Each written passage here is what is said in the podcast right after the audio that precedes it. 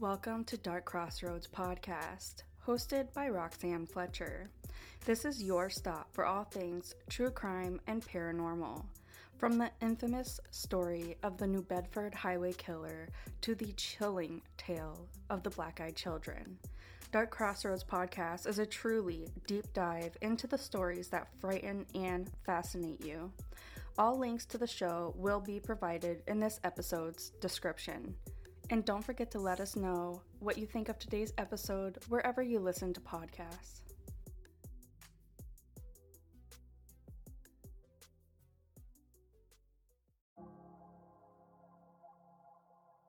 Dark Crossroads Podcast is brought to you by Problem Wildlife. Problem Wildlife serves all of Western Massachusetts and has been humanely protecting your house and your family from unwanted pests for over 20 years. Take back your space with an animal control service that you can trust. They are family owned, fully licensed, and are knowledgeable and dependable. To find out more about their services, simply visit their website at www.problemwildliferemoval.com. Again, that is www.problemwildliferemoval.com, and their information will be included in our show notes. Paige Renkoski was a beloved substitute teacher from DeWitt Township in Michigan. She was working as a preschool aide while going to school for a degree in early childhood development. Many who knew Paige described her as hardworking and fun loving. At the time of her disappearance, she was engaged to Steve DeBrander. On the morning of May 24, 1990, Paige offered to take her mother to the Detroit Metro Airport. Paige's mother, Artis, had plans to visit her other daughter, Michelle, in Atlanta, Georgia.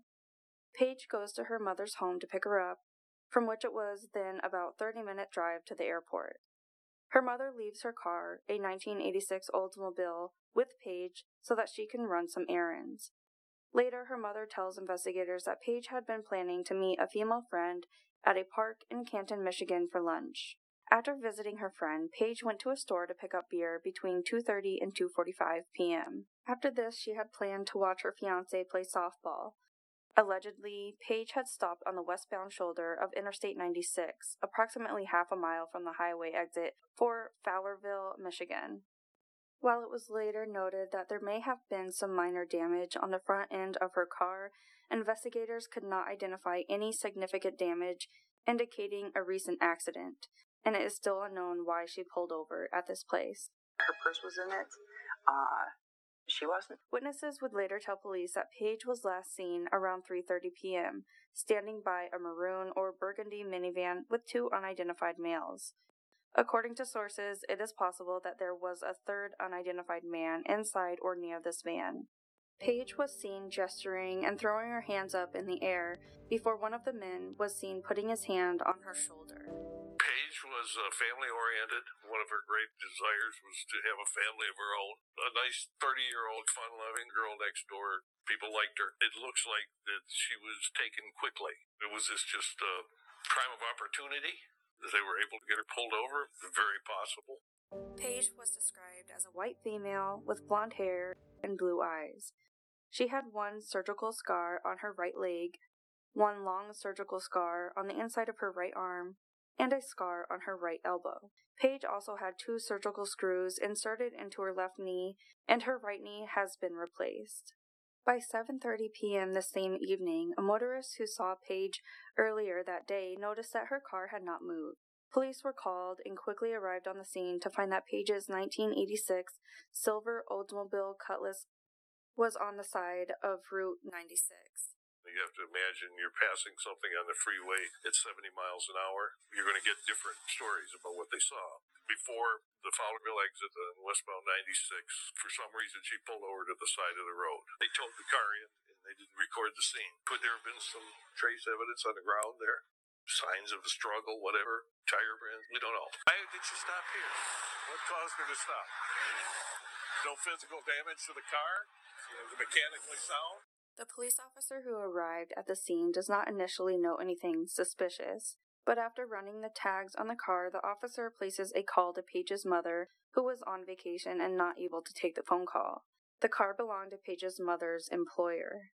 When investigators arrived at the scene, they found the car's doors were unlocked, the radio was still on, and they noticed that the engine was idling. Paige's keys, wallet, and shoes were still inside the vehicle, along with an open bottle of beer. Prior to her disappearance, Paige had deposited a large sum of money into her account. The exact amount is unknown, which has remained unused. After not hearing from her for a while, Paige's mother asks her fiance to go to her home and check her voicemail. He does so and listens to a message from the police and learns that the car that Paige was driving that day had been towed. And then that's when they realize that Paige was missing. The first of many billboards are erected along Interstate 90 where Paige was last seen. Over time, a total of 25 billboards have been planned. These billboards are intended to include not only Paige, but also two other women who had gone missing around the same time in nearby areas. Roughly six months after Paige disappeared, investigators receive a letter from an anonymous source. This letter has a map enclosed and indicates that the information may be a quote unquote red herring.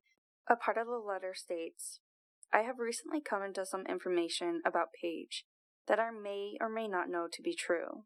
I have tried to verify as much of this information as I could and have found many of the details to be true. The source declares that the map is the supposed route taken by her abductors.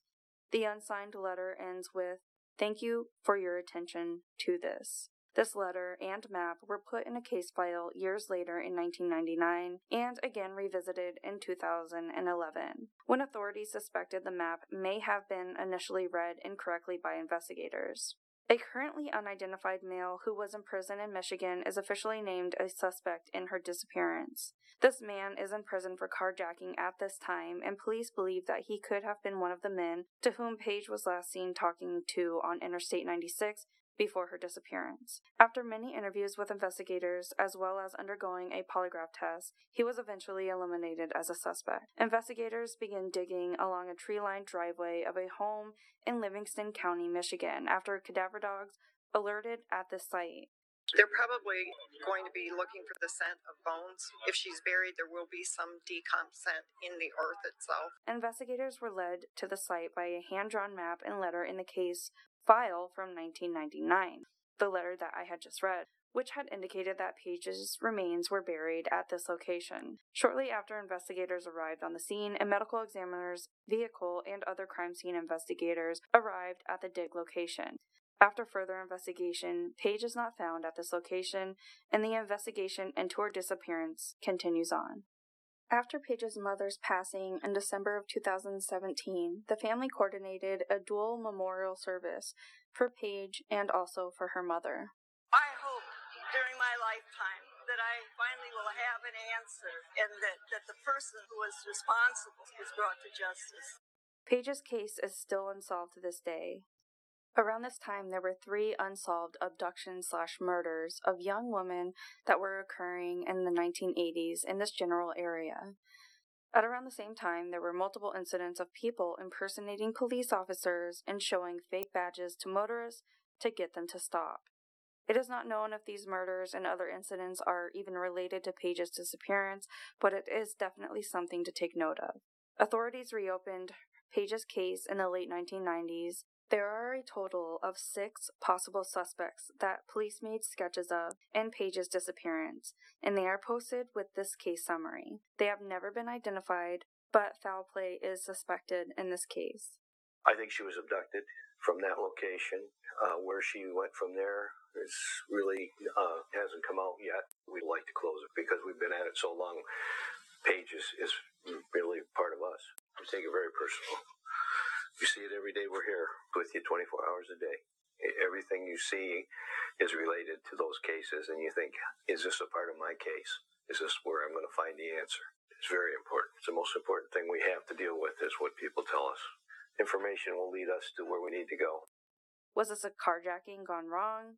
Nobody knows what truly happened to Paige.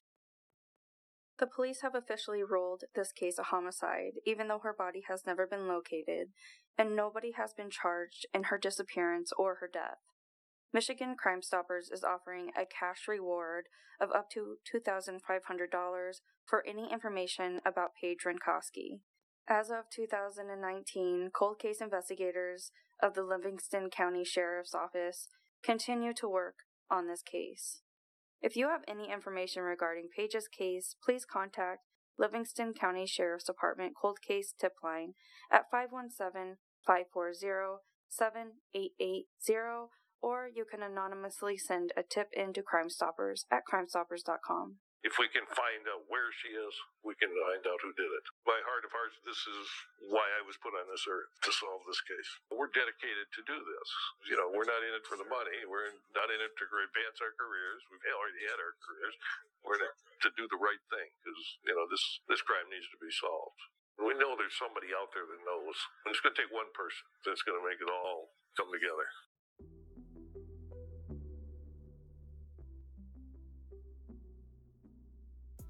Alright, guys, so thank you so much for hanging out again today. For more details on the podcast or the cases that we covered, then head on over to the website www.darkcrossroadspodcast.com where we have all of the episodes, um, information about the podcast, merch, and also a blog covering every single case and it going into more description including links to all the places that you need to make phone calls to or resources regarding the case. You can also find us on uh, most social media platforms. Don't forget to like, share, rate, review, subscribe wherever you're listening to us.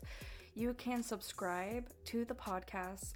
There is a link in all episodes in the notes that will send you to our subscription page, and with that, you will get bonus content, discount on future merch, and a lot of other extra goodies and kind of behind the scenes information um, so every single donation through the subscription and any other place goes straight to the podcast. It helps fund research and it really helps us out to keep this podcast going. So, before I go, I just want to thank all of my listeners for your continued support and for sending in cases that you wanted covered and stories that you wanted read on the podcast. We truly accept all stories, scary, paranormal, um, funny, anything that you want read or you want me to know, send it in. And any cases that you want covered, please send in. You can email those to darkcrossroadspodcast at gmail.com. And with all of this said, please don't forget to be weird, stay different, and don't trust anyone.